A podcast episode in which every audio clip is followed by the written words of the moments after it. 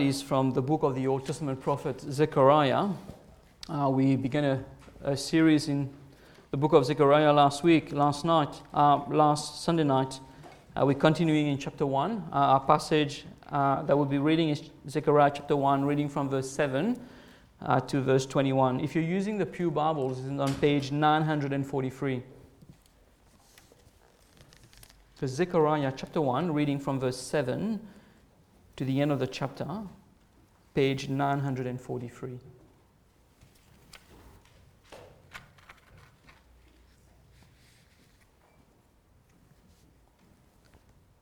Let us pray as we come before God's word. Father in heaven, we uh, thank you uh, for this word that you've given your word uh, to us. Uh, we thank you, Lord, that you tell us in your word that it is indeed a lamp unto our feet. So enlighten us, Lord, tonight as we uh, come to the reading and preaching of your, of your word. Lord, help us by your Holy Spirit to understand it and to apply it to our own lives. In Jesus' name we pray. Amen. On the 24th day of the 11th month, which is the month of Shebat, in the second year of Darius, the word of the Lord came to the prophet Zechariah, the son of Berechiah, son of Iddo, saying, I saw in the night, and behold, a man riding on a red horse. He was standing among the myrtle trees in the glen, and behind him were red sorrel and white horses. Then I said, What are these, my Lord? And the angel who talked with me said to me, I will show you what they are. So the man who was standing among the myrtle trees answered, These are they whom the Lord has sent to patrol the earth. And they answered the angel of the Lord, who was standing among the myrtle trees, and said, We have patrolled the earth, and behold, all the earth remains at rest. Then the angel of the Lord said, O Lord of hosts, how long will you have no mercy on Jerusalem and the cities of Judah, against which you have been angry these seventy years? And the Lord answered gracious and comforting words to the angel who talked with me.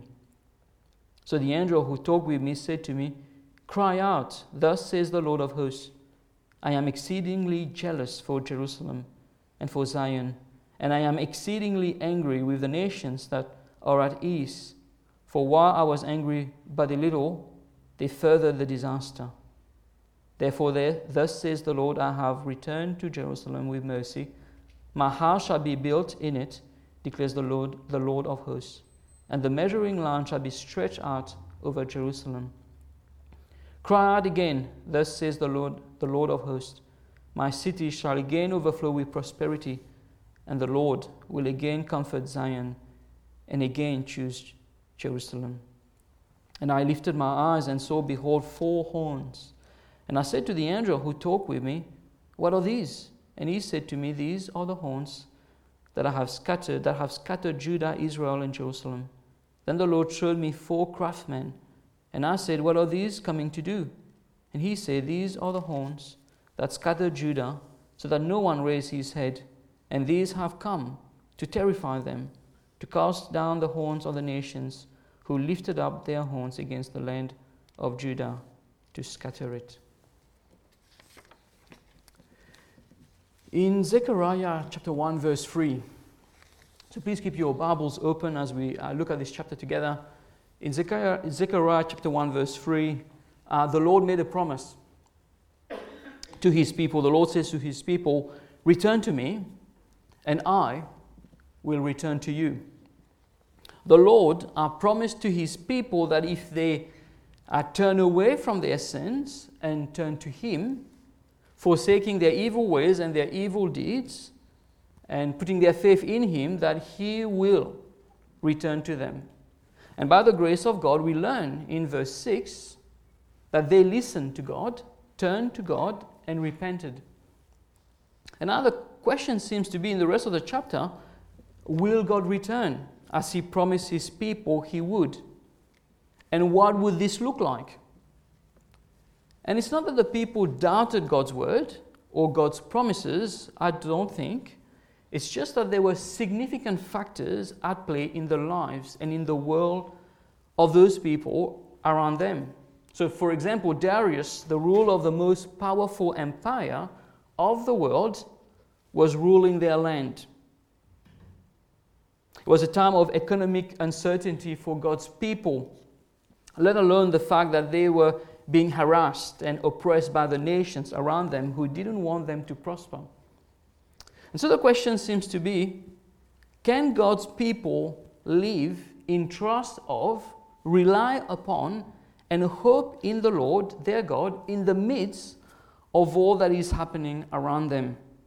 Can they hope and trust in God that His return will indeed bring restoration? I wonder whether this is something that you have ever experienced in your life this feeling that yes, we believe in the promises of God, and yet when we look at the world around us, uh, we feel a deep sense of insecurity and uncertainty about what the future holds. On the one hand, we've got all of God's promises and we believe in this. On the other hand, we look at all that's happening in our lives and we wonder and we ponder, Lord, how does those two things work together? I wonder whether you've ever thought, Lord, we know that in all things you are working for the good of those who love you. But can you please show us how? Because we cannot see it. So, this is where we are at uh, as we come to verses 7 to 11. The Lord promised to return to his people, but how will this happen? How long will this take? Three months have already gone by since the first time that Zechariah preached to them. Zechariah preached on the eighth month, uh, in the second year uh, of Darius. We read about this in verse 1. And now we are in verse 7, and Zechariah tells us that it's the 11th month. So three months have gone by, uh, which is not a long time. But what we need to remember is that the people of Jerusalem, it's, uh, for the people of Jerusalem, it's been 16 years now since they've returned. And so it wouldn't surprise me if some of them were a little bit discouraged or, or disheartened or simply tired of waiting.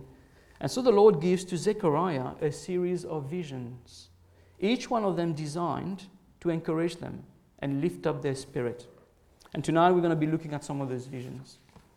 So, our first point tonight the Lord knows all things. And we're going to be looking at that first session in Zechariah and how we get there. The Lord knows all things, nothing escapes his sight. This is his world. He has sovereign control over it. So, verses 8 to 10.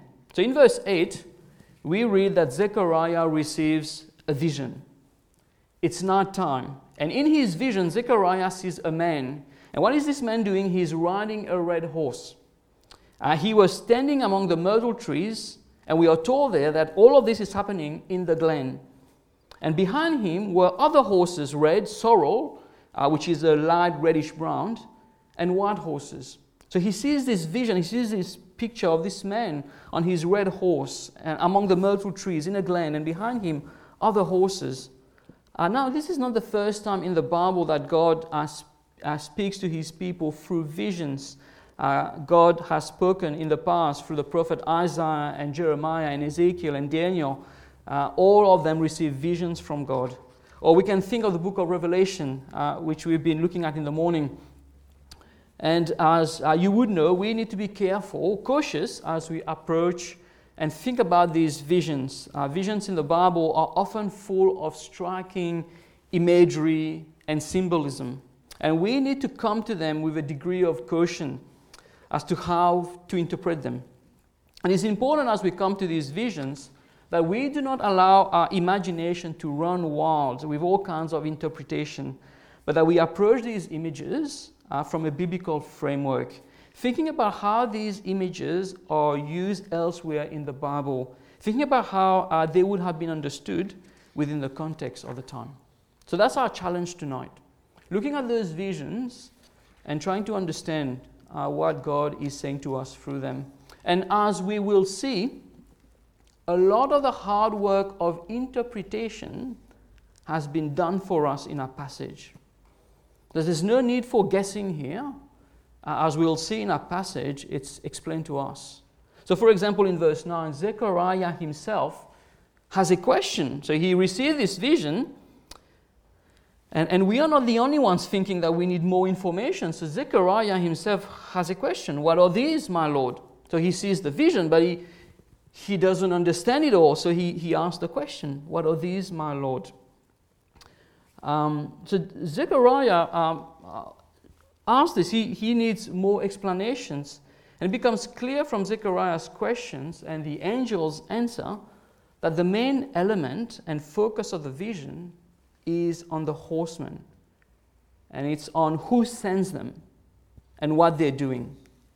So the myrtle trees, the glen, the colors of the horses, they, they all fade in the background, never to be mentioned again in our passage. It's all about the horsemen. It's all about who sends them. And it's all about what they do. So our passage tells us uh, what is important for us to know. The passage tells us what is important for us is the identity of these horsemen and the things they do and who sends them. Uh, so let us read verse 10 again. So the man who was standing among the myrtle trees answered. So there's Zechariah, he receives the vision. He doesn't understand it all. He has a question. What are these? And the answer comes in verse 10. So the man who was standing among the myrtle trees answered, These, that is, the riders, the horsemen, are they whom the Lord, the Lord has sent to patrol the earth. So what do we learn from verse 10? Well, we learn that God is the one who sent these horsemen. We learn that God has given them work to do. We learn that they were patrolling the earth. And as we will discover in verse 11, they obey God. They are under God's command and they will bring to Him a report. So, this is the first thing we learn from this vision. We learn that God has a thorough and perfect knowledge of what is happening in the world. God has riders, horsemen that He can call upon to patrol the earth. And the images, the image of horses are often used in the Bible in association with royalty and wealth and military power and success. So, for example, King Solomon uh, owned 1,400 chariots and 12,000 horsemen, all of which are a testimony to his power, his wealth, and his military power. We can read about this in 1 Kings chapter 10. But more significantly, horses, horsemen, and chariots are often used in the Bible to describe the angels of God's army in heaven. You can read about this at home in 2 Kings chapter 6 or in Psalm 68. So, this is how we ought to think about this vision. What Zechariah sees is a vision of God's power and authority and sovereignty over all the things of this world. Zechariah sees a vision of God's army patrolling the earth, the, he, God's horsemen going around uh, the earth, monitoring what is happening and reporting back to God. This is what Zechariah sees. And here is where the historical context is important. Zechariah is speaking to a people living under the Persian Empire. And history tells us that one of the ways in which the Persians ruled the, the, this large empire uh, was by sending messengers, horsemen, across the entire empire to make sure that its borders were secure, to make sure that there was peace in the land, to make sure that there were enough information uh, to rule well and to administer well and manage well such a big area, such a large group of people. So, if you lived in Israel in 519 BC, you would, it would not surprise you to see multiple Persian officers on horseback patrolling your area collecting your taxes, collecting information, passing on messages from the emperor. So that would have been something you would have seen on a regular basis. So, do you see now what God is revealing to Zechariah and his people? God is telling them that though Darius, the Persian ruler, is on the throne, the earthly throne of Persia, ruling over Israel and most of the ancient world, ultimately, Darius is not the one who is in charge. God is. God wants his people to know that in spite of what they might see around them, God is the one who is truly in control. You want to think about this for now? Think of the world around us. Think of all our world leaders. You can think of Putin or Biden or Albanese or Macron. And you might think they are the ones who are ruling the world. Zechariah chapter 1 says, No, God is. God is the one who is in control. This is His world, and He rules over it. His sovereignty is unrivaled. His horsemen are unstoppable. He is the unequal sovereign of this world, unsurpassed. God knows all things. He has an extensive and perfect knowledge of all that is happening in the world. So, to us, to God's people who have repented of, our, of their sins and put their faith in God, God says in Zechariah chapter 1, You can trust in me. This is my world. I am in charge. I am aware of all that happens. The Bible tells us that God rules over all things, visible things, invisible things. God rules over every atom, every molecule, every man, woman, child, from every nation and tribe. God rules all things. The whole of history rests in His hands. So it is easier for us to believe in the promises of God when everything around us is going well when there is economic stability in our country, when there are a lot of work opportunities, when we have food on our tables, and great school for our kids to attend, it's easier for us to see the Lord's faithfulness in providing for our needs. When we live in a country that is prosperous and peaceful, and a country where there is religious freedom, it's easier for us to believe in God's promise to protect His church. But how about the Christians living in the countries of the world where there are wars and bombings and death, what confidence do they have in the future? What about the Christian dying of hunger in Somalia? What confidence do they have in the Lord's provision? What about those suffering of incurable types of illnesses? What confidence do they have in God's healing purposes for them? Does God see what they are going through? Does God see what we are going through? Does God know about their sufferings? Does God know about our sufferings? Well, the answer is given to us in Zechariah, in Zechariah chapter 1. And, and the answer is a resounding yes. God knows. This is God's world. And God knows all things, rules over all things. Nothing escapes his sight, nothing is outside of his reach. God is never out of touch with reality. God is never out of touch with what is happening in His world. God is the sovereign ruler of our world. All that happens is part of His wise, just, and good plan. God is the one who ordains all that is to pass, He decrees all things. And therefore, that means that all of our lives are in His hands. All of our lives are in the hands of a loving, righteous, holy, and good God. And yet again, we, we need to think, we need to go back to, to the context of Zechariah. We need to think of the people uh, living during Zechariah's day. What comfort uh, is this to them, knowing that God knows all things, when the reality on the ground is so difficult?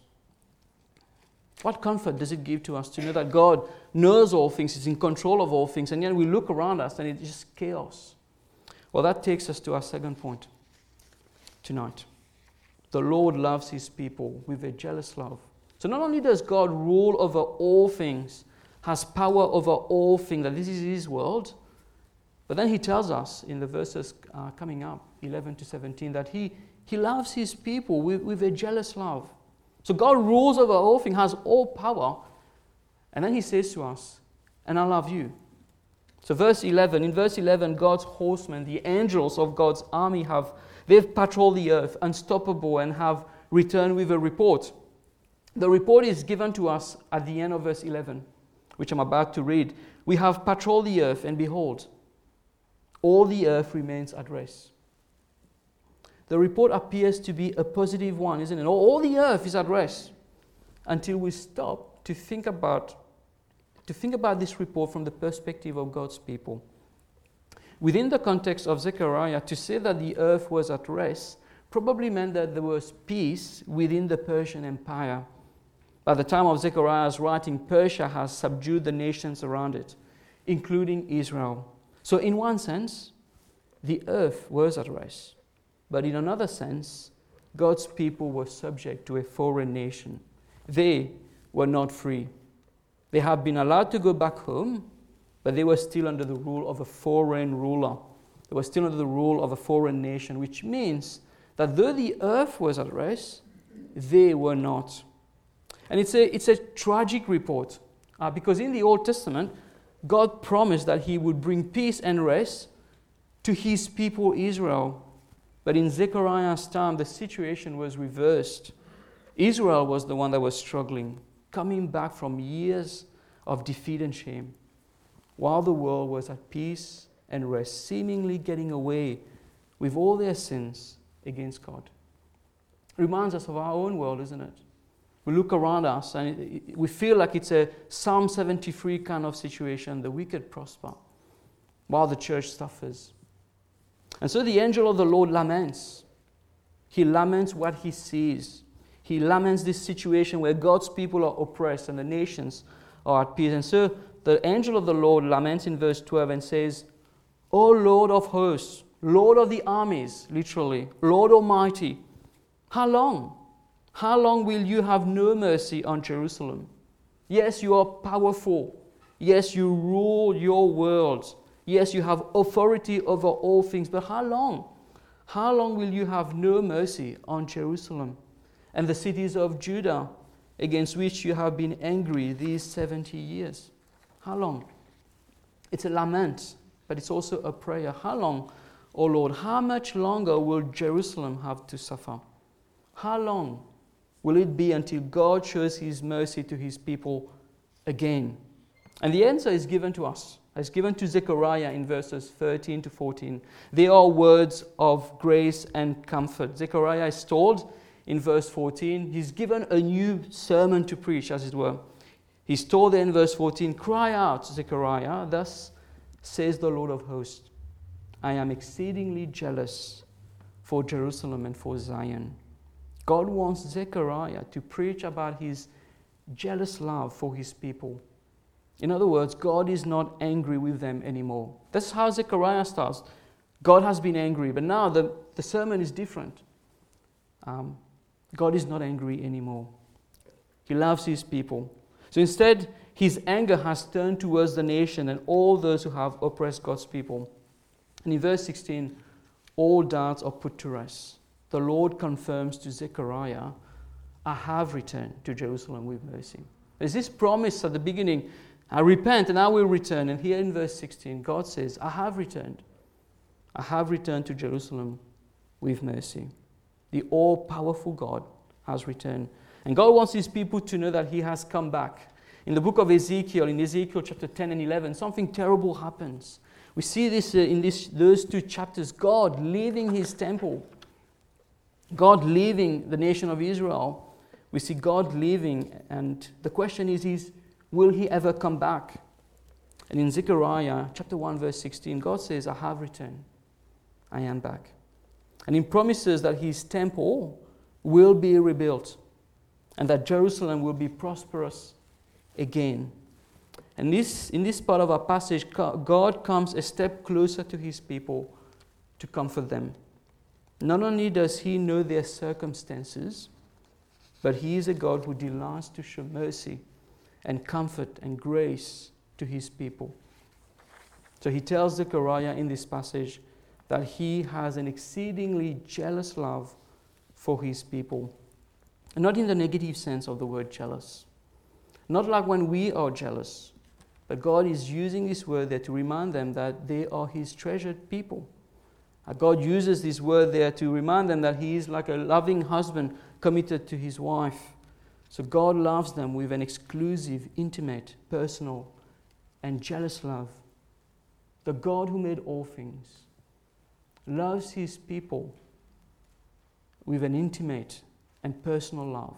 The God who is almighty, who rules over the armies of heaven, loves us, His people. The God who knows all things, whose knowledge and wisdom is unsurpassable, loves his people. He's come back.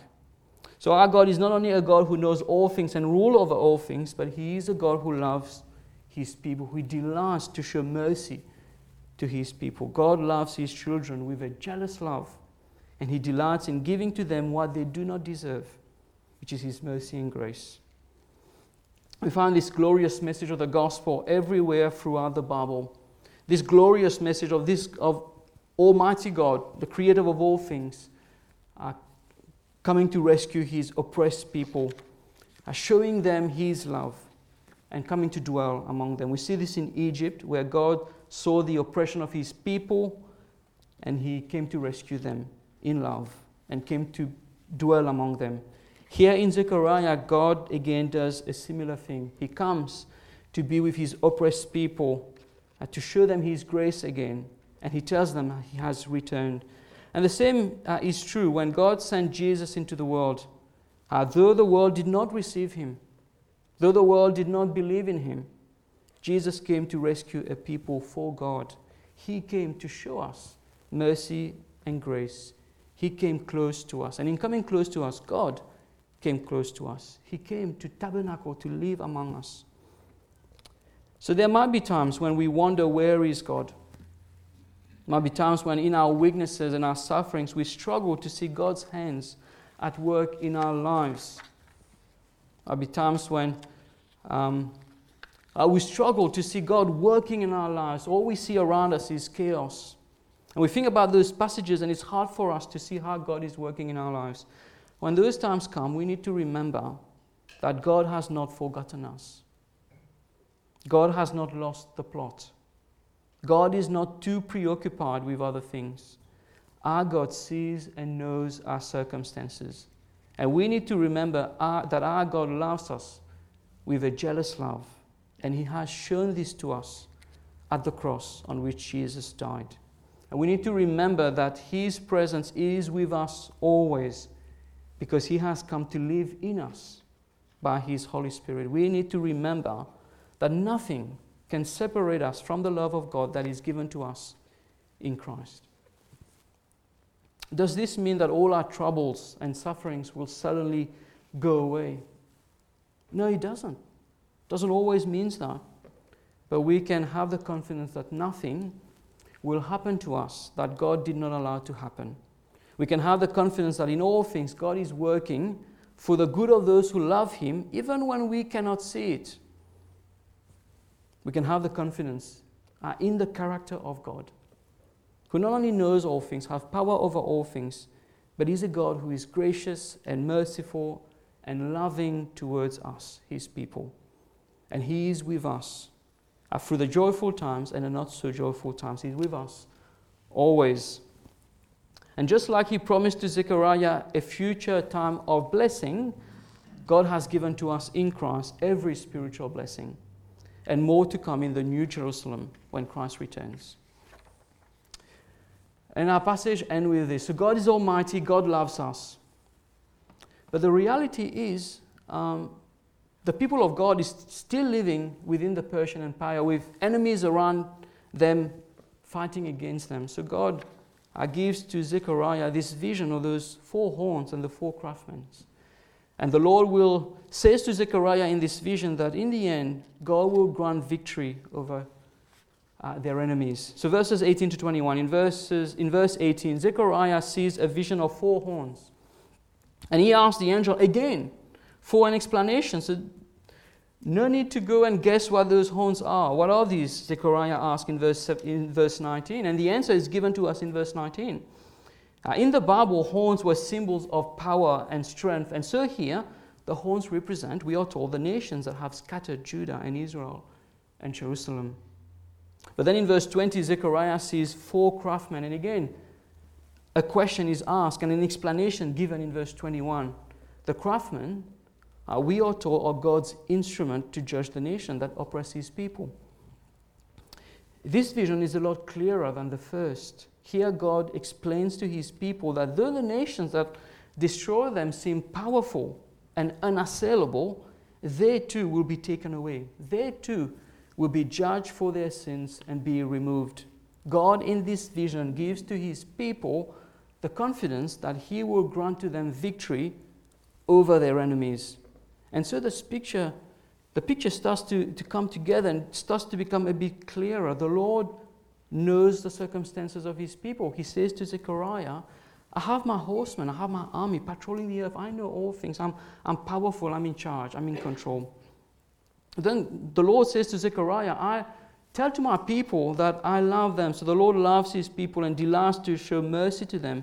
He's not indifferent to the needs of his people. And finally, the Lord says to them, I'm powerful to rescue my people out of the hands of the fiercest of enemies. So God gave those visions to Zechariah to encourage his people so that they would trust in him in spite of the circumstances in which they found themselves. Darius, the Persian king, is not the sovereign ruler over all things, God is. The Lord is not far from his people. He promised to return, and he has returned. And finally, God will grant ultimate victory to his people. And the application is this Can we trust God in our lives, with our lives? Can we build our lives and our hopes on the truth of God's word? Can we trust in God's promises to us? And the answer is yes, we can. We can trust God. We can trust in His purposes for us. Nothing and no one can stop God's purposes for His people. We can trust in His love for His children that endures forever. We can trust that in the end, He will give to us, His people, victory over our enemies. And so we look around us and we think, well, what are these enemies? I don't see any enemies. The Bible tells us that our greatest enemies are not flesh and blood. Our greatest enemies are sin and death and Satan. And on the cross, Jesus, our Savior, and our God has defeated them all. Sin now has no power on us, over us, for Jesus has taken our sins away from us and has cleansed us from all unrighteousness. Death cannot hold on to us, for Jesus has purchased for us eternal life with God in heaven. For all those who believe in Jesus, death is the gateway into the presence of God. It is the gateway to eternal life. And finally, Satan cannot condemn us because Jesus, our advocate, has paid in full the ransom for our sins. And he has clothed us with his perfect righteousness. The Bible declares that there is now no condemnation for those who believe in Jesus, for those who've put their faith and trust in him. When God when Jesus returns, Satan will face the last judgment and we who have believed will stand before God in praise of his son. God promised to Zechariah the prophet that he would return, and God returned. Jesus promised to us that he will return and we know that He will. In the meantime, we walk by faith, trusting in Him. In the meantime, we face the challenges of life knowing that the Lord our God rules, He reigns, He has all power and authority, and He's the Almighty God, and He is for us. In the meantime, we remember that the Lord our God loves us he loves us so much that He sent His Son to die for us. In the meantime, we remember that in the end, God's people will be victorious. Let us pray. Oh Lord our God, we thank you for the book of the prophet Zechariah. We thank you for its message. We thank you uh, for the encouragement that it gives to us to know that uh, uh, you are on our side, the God who made all things, all powerful God, the Lord the God whose knowledge and wisdom is unsurpassable. We thank you, Lord, um, for comforting us in the knowledge that nothing can stop your purposes for us and that you are working for the good of your people. We thank you, Lord, for the comfort of knowing that you love us with a jealous love and that you will not let go of us. We thank you, Lord, that nothing uh, can snatch us out of the Father's hand, that nothing uh, can separate us from your love. And we thank you, Lord, for the promise uh, that a day will come when we will stand victorious in your presence and praising Christ our Lord for what he's done for us on the cross. In his name we pray. Amen.